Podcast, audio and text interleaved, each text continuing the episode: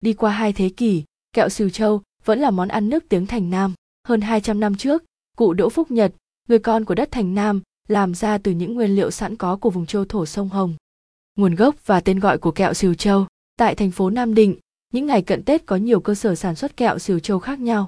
Thế nhưng, khi hỏi những cụ cao niên, ai nấy cũng đều chỉ về cửa hiệu tại số mười hai Hàng Sắt. Hỏi ra mới biết, đây là cửa hiệu của gia đình đầu tiên làm kẹo Triều Châu, hay còn gọi là cụ tổ của miền nước tiếng Thành Nam. Đặc sản kẹo Triều Châu Nam Định. Món kẹo Triều Châu của cửa hiệu này đã đi vào thi ca từ bình dân đến văn chương bác học của nhiều nhà văn, nhà thơ. Cụ Huy Vinh, nhà nghiên cứu phê bình văn học có tiếng ở Nam Định cũng đã ứng khẩu đôi câu đối sau khi thưởng thức món kẹo này. Xuân có kẹo xìu, xuân đượm sắc, Tết còn thơ vị, Tết nguyên hương.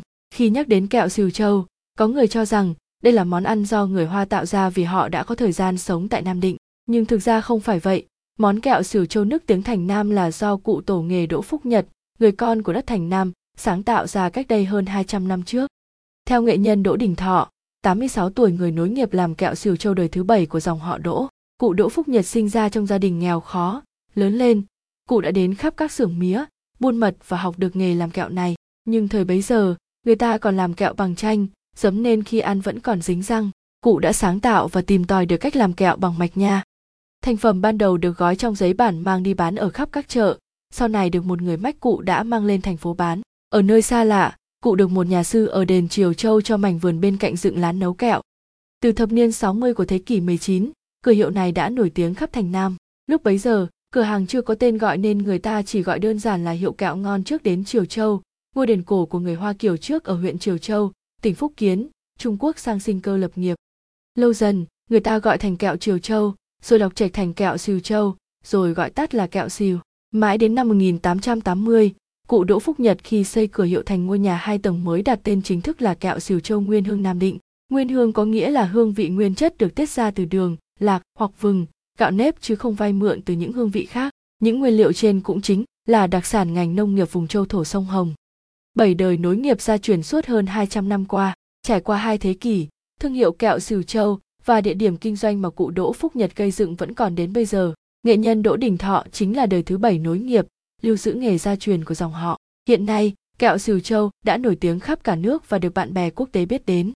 Ông Thọ nói rằng ông rất biết ơn nghề truyền thống này.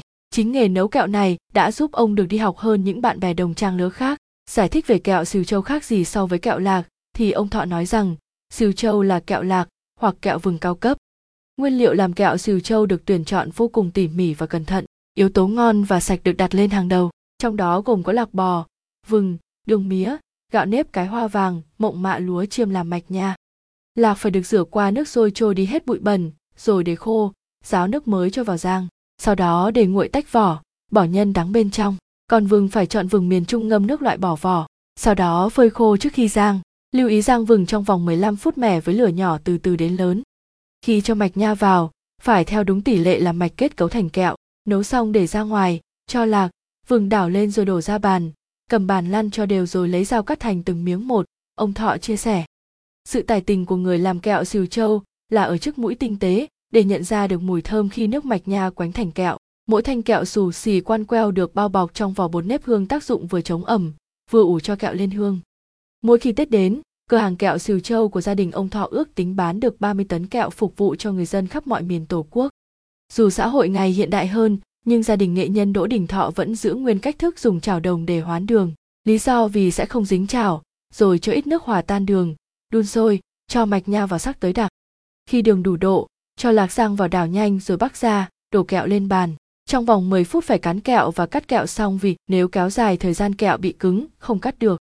Mỗi khi Tết đến, cửa hàng kẹo Triều Châu của gia đình ông Thọ ước tính bán được ba mươi tấn kẹo phục vụ cho người dân khắp mọi miền Tổ quốc. Kẹo ra lò có sắc nâu hồng và trong như hổ phách, ăn giòn tan, thơm lừng, ngọt đậm để lại dư vị khó quên. Kẹo Triều Châu còn độc đáo ở kỹ thuật khử mùi hôi của dầu lạc, để lâu không ỉu. Mỗi khi Tết đến, cửa hàng kẹo Triều Châu của gia đình ông Thọ ước tính bán được ba mươi tấn kẹo phục vụ cho người dân khắp mọi miền Tổ quốc. Có thể nói, không chỉ là đặc sản riêng, là niềm tự hào của Nam Định, kẹo Triều Châu còn là thức quà quê dân dã gắn bó với mỗi người dân Việt mỗi khi Tết đến xuân về. Với tâm huyết dành cho nghề truyền thống, cộng với hương vị kẹo Triều Châu ngon nước tiếng, ông Đỗ Đình Thọ, người gìn giữ, phát triển nghề gia truyền kẹo Triều Châu Nguyên Hương của dòng họ Đỗ từ hai trăm năm trước, đã được nhà nước vinh danh nghệ nhân tiêu biểu của làng nghề Việt Nam. Ông còn được Tổ chức Văn hóa, Giáo dục và Khoa học của Liên Hiệp Quốc, UNESCO coi là báu vật nhân văn sống. Sự vinh danh này không chỉ là niềm tự hào của cá nhân và gia đình nghệ nhân, mà còn là niềm tự hào của người dân Nam Định về thương hiệu kẹo Triều Châu, đặc sản quê hương, món quà tinh tế dành tặng du khách xa gần khi về đất thành Nam Văn